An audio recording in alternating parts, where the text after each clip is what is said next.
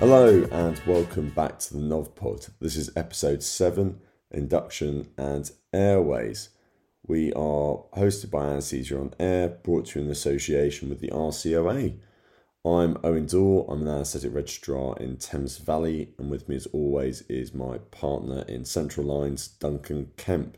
We have a special guest on today, Kwame Asante, who is not only an A&E trainee who's done his IAC, he's also a professional comedian, so he's here to show me and Duncan up for our terrible jokes. Airways and induction is a topic we could spend four hours on and still not cover it adequately. It's a area that will have a difference of opinion. This represents mine and Duncan's take on the matter and Kwame's thoughts as well. We will break it into two parts. Part one, where we have Kwame uh, talking about induction and airway, and another where me and Duncan go a bit more into detail about airway management. Again, this is just to make you a bit more comfortable on your first few days and weeks. So do go away, have a look at the resources, and really hope that you enjoy this episode and that it's been helpful. If you have a fellow novice that you think would benefit from this episode or this series, please do share it with them.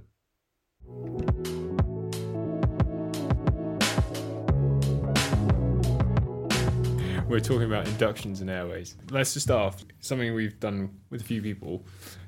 Kwame, if you could take us through your experience with anaesthetics, how it felt to be a trainee from a different specialty coming in it's a lot of emotions. You come away from sort of like a hectic either like A and E or medical environment, and then suddenly you're in theatres. Everything's nice and clean and brightly lit, and the teams are maybe not as big and rotating as the ED team. So you find like a nicer sort of rapport camaraderie in the theatre environment. More one patient at a time as opposed to being pulled in a, in a million directions at once. It's all just a very different style of working, which I think one-to-one teaching and mentorship again is really nice especially like mirroring it with the A and E experience. I think a lot of a lot of A and E trainees then have the anaesthetics block, and it's just like, a, oh wow, this is like a whole new world, and you just mm. feel a lot more sort of nurtured and supervised. And yeah, it's not surprising that you sort of lose a lot of people at that point too. The grass is greener in the oh yeah at the head end.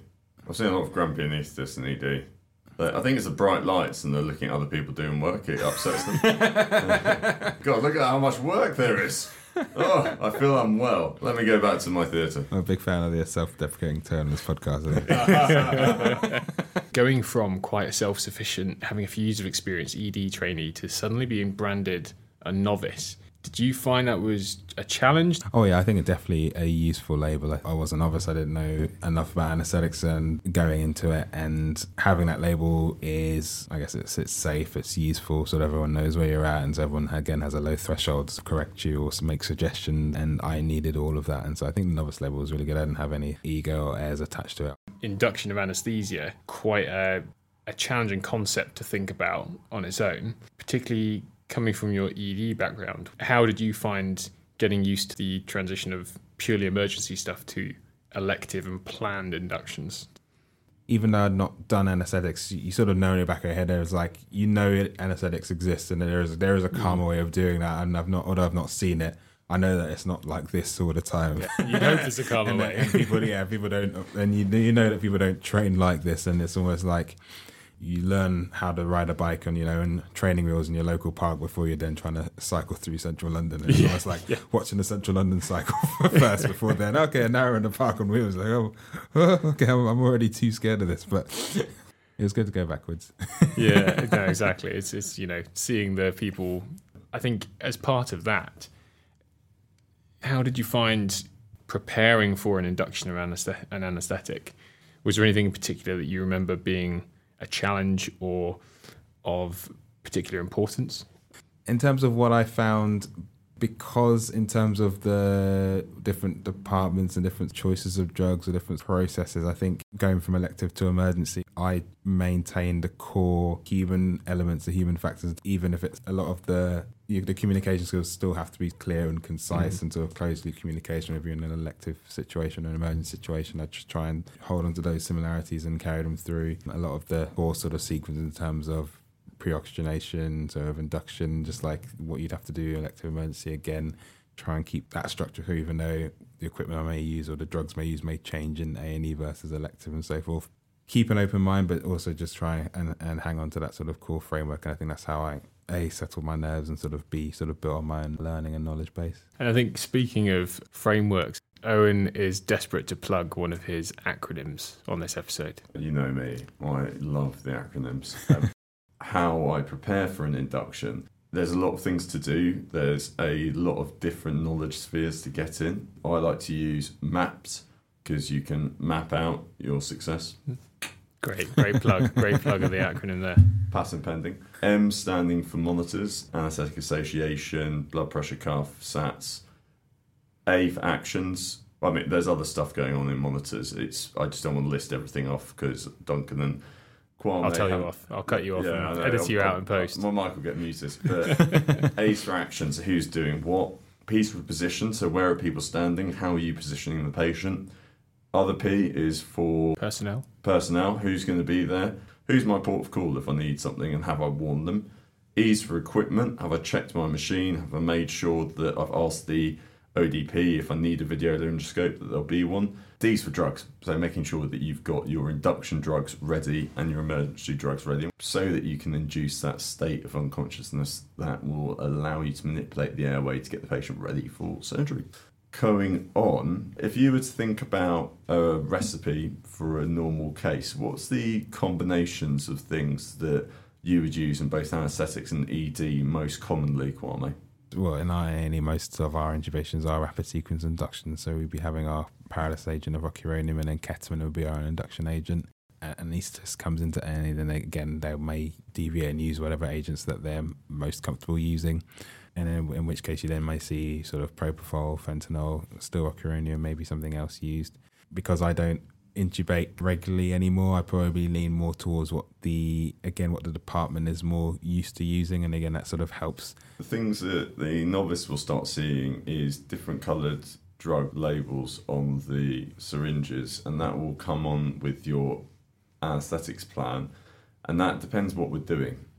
Challenges as a novice is getting to grips with the effects of those drugs in a certain dose for a certain patient.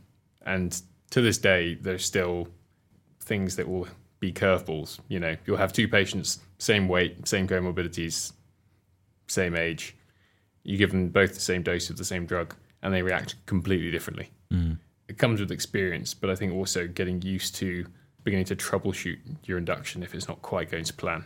As a novice, you'll get, see a whole load of range of things, and ultimately your practice will be influenced by what you feel most comfortable with. For example, I, as a see, even as a CT1, really didn't really use ketamine at all for induction hmm. because I wasn't working in a trauma center. Most of the consultants mainly used propofol as the induction agent or thiopentone if it was a, an unstable patient for an RSI.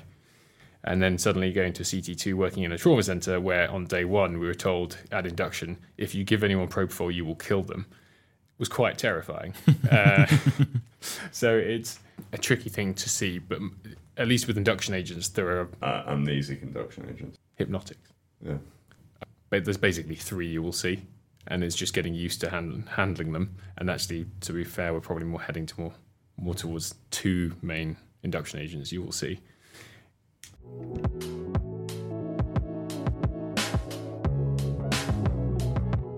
What is an airway plan in your mind, Kwame? in my mind, an airway plan is sort of, laying out what your approach to intubating this patient is going to be, or at least protecting their airway for the procedure that you've got going forward. So, and it'll sort of start from my airway, sort of considering the airway sort of maneuvers I may use, um, adjuncts I may bring into those maneuvers, uh, and then going forward into sort of um, whether I'm going to do it with a supraglottic airway or whether I'm going to go for a definitive airway intubating the patient. Yeah, it's an- about announcing it to your staff and also yourself. Sure. Staff, colleagues. Yeah. You don't hire them personally, do you? Um, Your entourage. At least, I'm normally paying caffeine, as you say. So thinking of the am I going to have any issues ventilating this person? What am I planning on doing? And then if I get into trouble, what am I doing? Am I going to call for help? Where am I going to be on the DAS algorithm? And when you talk that out before you start, I think it already means you're not having to do much cognitive thinking because you've already planned for what you're doing next. Hmm. verbalizing that to the team reassures the people you're with you've thought about what could possibly go wrong you have a backup plan and then also they know that they can get the correct equipment in good time if they need it an important concept to highlight for novices is they will start hearing this phrase bandied around of plan a and that when I first heard that, I was like, what, what do you mean plan A? There's more than one plan. And that's an important part of the airway plan drilled into the DAS intubation guidelines, difficult intubation guidelines, of having that plan A, B, C, and ultimately D in order to verbalize that plan and get the equipment ready. So formalizing it and saying, my plan A is X, my plan B is Y, my plan C is blah. So I think having not just thinking, oh, well, my plan is pre-oxygenate and then shove an iGel in, and then it should be fine. You say my plan A is an iGel. My plan B is a second generation Flexi LMA. My plan C is go back to bad mouth mask ventilation, etc. And I think that will come with exposure to different circumstances, scenarios, and also different people's practice as well.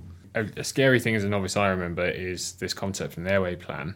So now I know that what we mean by an airway plan is talking through and verbalizing to your team a plan A, B, C, D for how you're going to approach safely securing this patient's airway or dealing with the airway once you've given anesthesia or sedation, making sure that you have all your equipment there.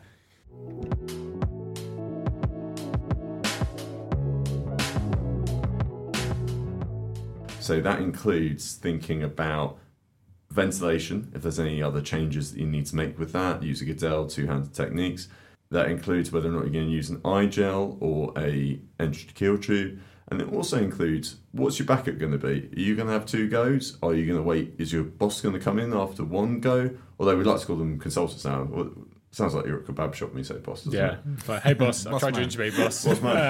Uh, boss man, can you? Uh... And that's my airway plan. Is that a learning process that you had as well, Kwame? Uh, yeah, so I think going into anesthetics, my airway plan, forming my airway plan, I think I started off very sort of like, oh, okay, I'm going to need this equipment. I'm going to do things in this order, and these are the, I guess, the patient situations or the conditions in which I might switch from plan A to plan B or plan C. Whereas leaving my anesthetics rotation, I sort of grew to appreciate that it's more than just the equipment and sort of drugs, and it evolves into sort of you know the the people that may support you along the way, at what point you involve them, how you involve them, and also being very clear as to what you need from them and sort of why you're asking for their help. I think yeah, the human, and I think that in itself has been a bit more useful going back into the emergency department. That's how to talk to people and sort of how how to get your message across. Duncan, what leads you to changing your airway plan? Is it a case of same tube, different day, or do you have more than? Do you have some factors that go into deciding what you're going to do with that airway? I suppose it comes down to, I mean, we've plugged this structure quite a lot, but it, it is a recurring thing again and again. It's the patient anesthetic and surgical factors, isn't it? And it's patient factors can be whether it's an elective or an emergency patient that you're dealing with, the size of the patient, patient specific stuff is very important. And I think for, as a novice, you need to, it all comes down to that pre assessment part. And then if your gut or your brain is going, hmm, there's something not quite right about this patient. I'm wondering whether the normal stuff I would do is appropriate. Discuss it with your ODP, with your senior, and then get a second pair of eyes on. I think moving on to the anesthetic side of things, again, it's the type of anesthesia you're doing, uh, and then the surgical stuff with the you know shared airway surgery, positioning of the patient during the surgery.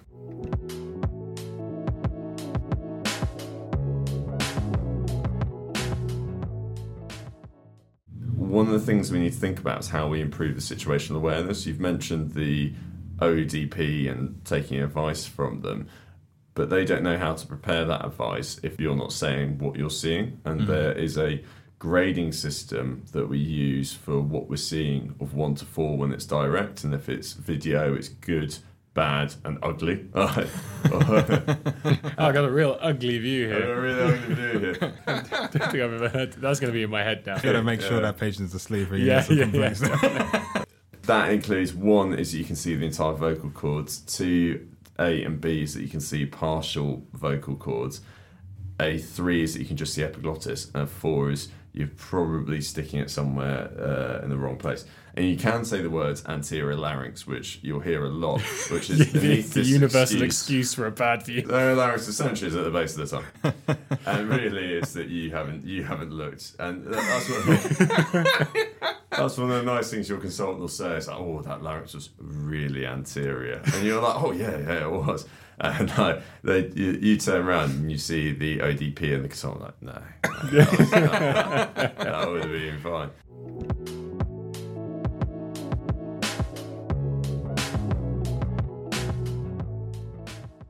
How how do you improve situational awareness around intubation when you are in your a more emergency setting in the emergency department? Or even actually, I'd like to hear Well, before we even get to the airway part, like just generally your situational awareness in the emergency setting in ED, and then applying that to airway stuff. Did you find there was a lot of crossover? Were there any top tips or advice you could give to novice anaesthetists or people coming into anaesthetics to help with that transition? Well, I think situational awareness for me, it's all about the team, and I think introductions and and just sort of creating an environment where people can share their insights and what they mm. see and what they think. Because you can have a room full of people all, all sort of seeing and knowing what needs to happen, but if there's no communication, then it's then it's not happening. So, knowing everyone in the room, new people come in, sort of making them feel welcome, so they can also feel like they can say stuff with a fresh pair of eyes. Again, like the checklist again is quite helpful because then people then have an idea of what the situation is supposed to look like. So then everyone can have that shared awareness of oh, okay, this is kind of deviating from what we thought would happen. Yeah.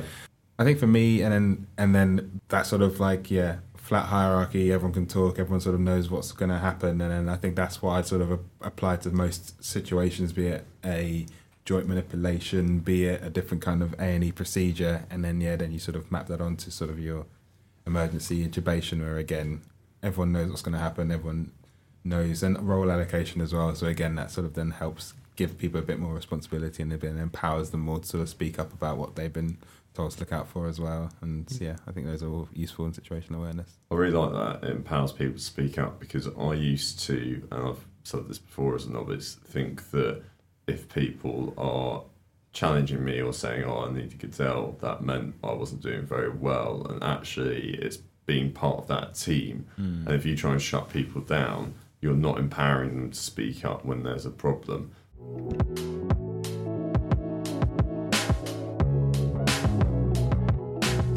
One of the things that we were talking about, Kwame, is how you prepare for the airway and intubation. We're going to talk about the actual airway management itself, and this isn't an exhaustive list. This is not your airway teaching. These are some thoughts from me and Duncan, so that when you are seeing airway management in practice or you get to do it, you can not be starting from square one. So, Duncan, what's coming up? First of all, disclaimer there are likely to be a few clinical controversies we touch on. Everyone's practice varies. We will try and signpost these that you might see quite a lot of variation in practice depending from consultant to consultant, or from, but we'll try to give a broad overview without getting bogged down in those too much.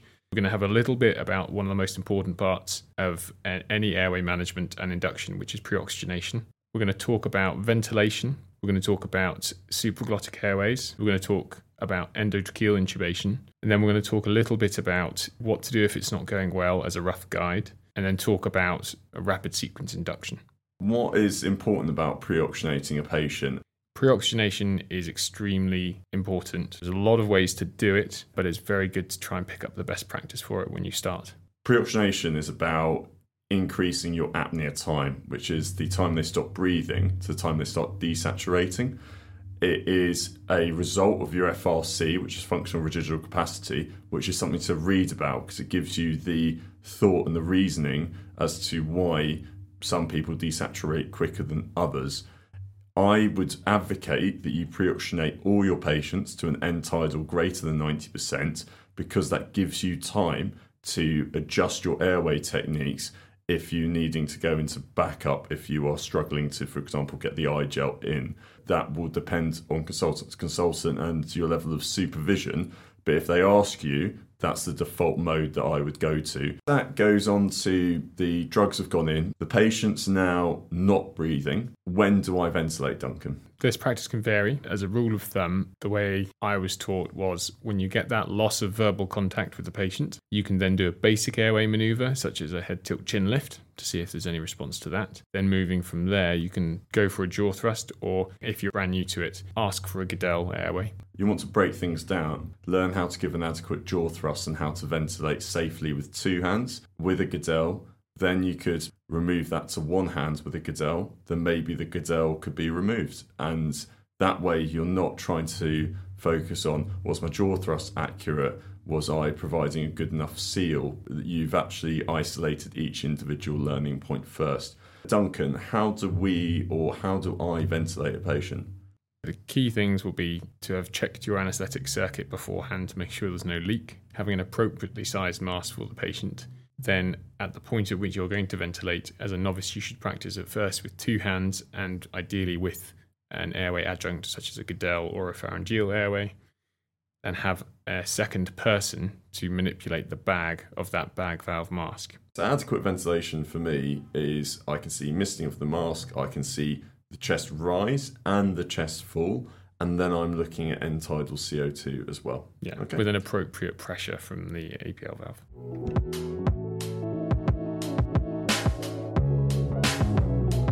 Let's go on to plan one. So plan one, Duncan, is I've got a 25 BMI 30 year old ASA one for a routine procedure and we can use a supraglottic airway. So You've done a bit of ventilation.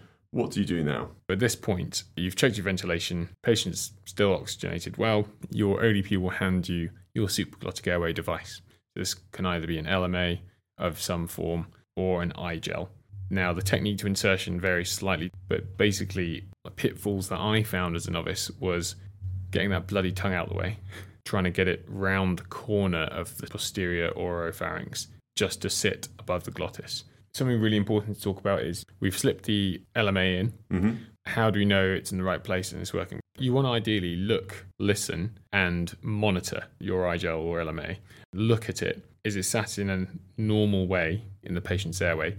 It'll take you a couple of times looking at it to know when it looks normal or abnormal, but there are markings on some LMAs and on iGels as to where it should ideally be orientated, making sure that you can ventilate with a good seal and then also make sure that there is good end tidal CO2 trace appearing on your monitoring. Between those three things, as well as clinically looking at the chest rise of the patient, misting of the tubing, you can tell whether you've got a decent, adequate ventilation or an inadequate ventilation. If you have a leak, which means that air is leaking around the cuff of that LMA, that air could either be going into the stomach or it could be going out into the mouth and it's not properly ventilating the patient. So there's different ways you can adjust that by changing the head, maybe upsizing, downsizing the LMA or iGel that you've got. And if you can't get a leak free, you then need to work out is that leak significant, which is normally within about 10% of the volume that you're trying to do, or a decision making process, do I just need to intubate them? And there are times when you won't use an LMA. This list isn't exhaustive, but certain types of surgeries, if the patient's going to be difficult to ventilate anyway, you may just go to a tube. You will have a period where you're struggling. But that is perfectly normal. It would be weird if you didn't have difficult LMA or iGel insertions as a Yeah. novice. So it is a learning curve and it's a tactile thing, unfortunately. Have a go and learn to be safe and not be too forceful. I think that's a really good lesson. It's the same with CVC insertions, bougie insertions. If you're really having to force it in, You should abandon and think you again. should abandon. You're dealing with soft tissue, so you will go through things. Just remember what is your get out of jail. So if you've been fiddling around for 30 seconds to a minute, you're task fixated. Think about removing, going back to ventilation, regaining control, and then talking about your next plan. Key thing is oxygenation. That's LMAs and iGels. Again, not exhaustive, but a rough talk through of pre insertion, insertion, and post insertion.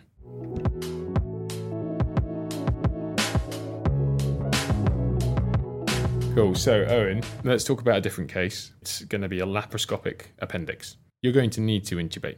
Intubation is probably the scariest thing as a novice that you have to do. You're suddenly handed this giant metal thing. You're going to put it in someone's mouth. You're told to avoid the teeth. Key things with this again adequate pre-oxygenation gives you time. Ventilation, again, you can fall back to it if you're struggling. Then it's important to have your equipment and have adequate equipment there. From day one, even if you're not intubating patients, talk to the consultant and ODP and get used to holding a laryngoscope. Get shown how to properly insert it into the mouth when you're inserting a laryngoscope. The tip of getting the tongue out the way makes such a big difference. Communication is important at this point. If in doubt, you can just say, I'm thinking I should have a look now. And the consultant will often say, Yeah, or give it a few more seconds for your basic technique. When you look is when they've got adequate muscle relaxation on board. So what you do is you insert that into the back of the mouth, sweeping the tongue over to the sides. You're aiming for the tip to sit in the vallecula, which is the base of the epiglottis. Have a look at the airway anatomy that we will put onto the bio here. And then you are lifting up and away and we will put a YouTube video of someone doing this because you should see it before you come in, ideally. Then you have got a view which you need to communicate to your ODP. Again, we'll put a link in bio to this of whether or not it's one, two, three, or four. They can then prepare you for intubation if it's between one and two, or provide some airway maneuver, which helps called burp, which stands for backwards, upwards, rightwards pressure. And then you can insert the tube. So ideally, you should be orientating yourself with the tube before you're suddenly handed it to shove it in. You want to visualize the ET tube. tube. Depending on the ET tube you have, there will be a black line marker, either which sits between the vocal cords or the vocal cords should sit between two of those black line markers. So once you've seen that tube pass into the right place in between the vocal cords, then you remove your laryngoscope. You ask the ODP to inflate the cuff. You will then attach your ventilator tubing, catheter mount, all the while holding the tube so it doesn't migrate anywhere. Then bag the patient. The very important thing with endotracheal intubation, you're checking if it's in the right place. So you want to see chest rise and fall. You want to see misting of the tube and the tubing. And very importantly, you want to see your end tidal CO2 trace waveform. And that's got to be for a minimum of at least six decent waveforms. The key sequence of events that happens very rapidly after the cuff goes up, you start ventilating, right, okay, tube's in the right place. You need to secure that tube at the correct distance, and you also need to make sure you remember to turn on ventilation. Uh, with a maintenance agent. With a maintenance agent if you're using gas. That sounds brilliant. But what if it's not great and not going well, Duncan?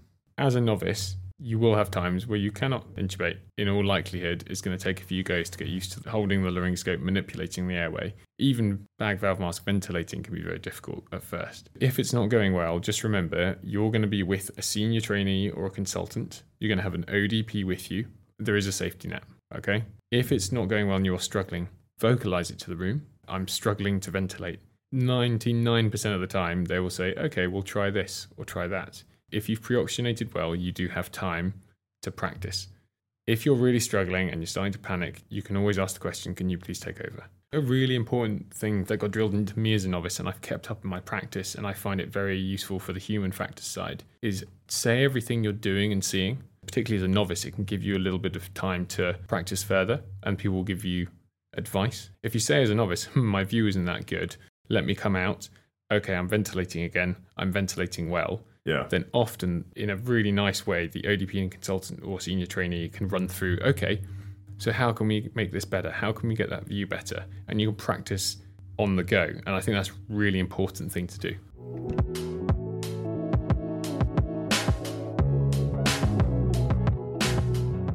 We'll get on to something that sounds very exciting when you're a novice, but for us becomes bread and butter, and that's a rapid sequence induction. An RSI is something that's talked about a lot, and actually, as a novice, you may not see one for quite some time unless you go to an emergency theatre, and even then, you may see some modified versions of the RSI. Again, clinical controversy, practice varies a lot. Rapid sequence induction kind of is what it says on the tin. It's a rapid set of things that happen during the induction in order to, first of all, provide you with optimal intubating conditions and decrease the patient's aspiration risk in order to secure an airway and secure ventilation. Yeah. I think that's very broadly what you're trying to achieve with an RSI. Gaining those optimal intubation conditions will vary with the drugs you give. Broadly, you would give an IV opiate, a hypnotic agent, and a muscle relaxant. That would be in a dose that acts rapidly. Rapidly means within 60 seconds. Just taking a step back as a novice, an RSI from an airway management perspective means there's going to be an intubation, endotracheal intubation, and depending on the protocol in the center you work in, cricoid pressure will be applied to the patient. That's pressure on the neck, which I'll explain to the patient beforehand because it can sound Yep. like it's quite suffocating. That is, in theory, designed to pressurize the trachea because of the rings that you get in the trachea, squashing down the esophagus and then reduce your risk of aspiration in theory. If the patient's actively vomiting, it gets released. If you can't see, then it's one of the things that can be thought about to being released. It's got a big clinical controversy surrounding it. We're not debating its use or unuse, we're just saying it gets used in practice and to be aware of it. Yeah. The other thing of- with oh. RSIs is there's checklists that go with them because you need certain things to be available, including tilting beds, suction working. Have a checklist ready. I think two great resources for that is obviously the Difficult Airway Society guidelines and also the e-learning for healthcare. There is a subsection on airways and airway equipment. And I think that's a great place to familiarize yourself with what things look like before you then go and physically see them and play with them in theatres. Some top tips that we can end with are the benefit of using a video as your consultant can also see it at the same time. Don't go silent. Don't get task fixated. Do pull back. Duncan, and the others? Be kind to yourself. You're learning. You will fail procedures and you will succeed with procedures. And everyone does that in their own time.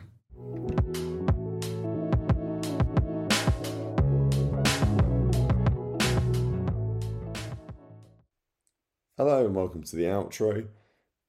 Thank you again to Kwame for his time, and I hope he's enjoying clerking someone with chest pain in minors as we speak. I've got a few questions that have been messaged in from our NovPod peer reviewers. Firstly, does the induction agents for a classic RSI include opiate? The answer to that is no. A classic RSI is thiopentone and suxamethonium. This has been modified by a lot of different people to include an opiate and other induction. This is something to ask your consultant colleagues about what they use in the RSI and why. Next up, what is your top tip for success of intubation? That'll be positioning.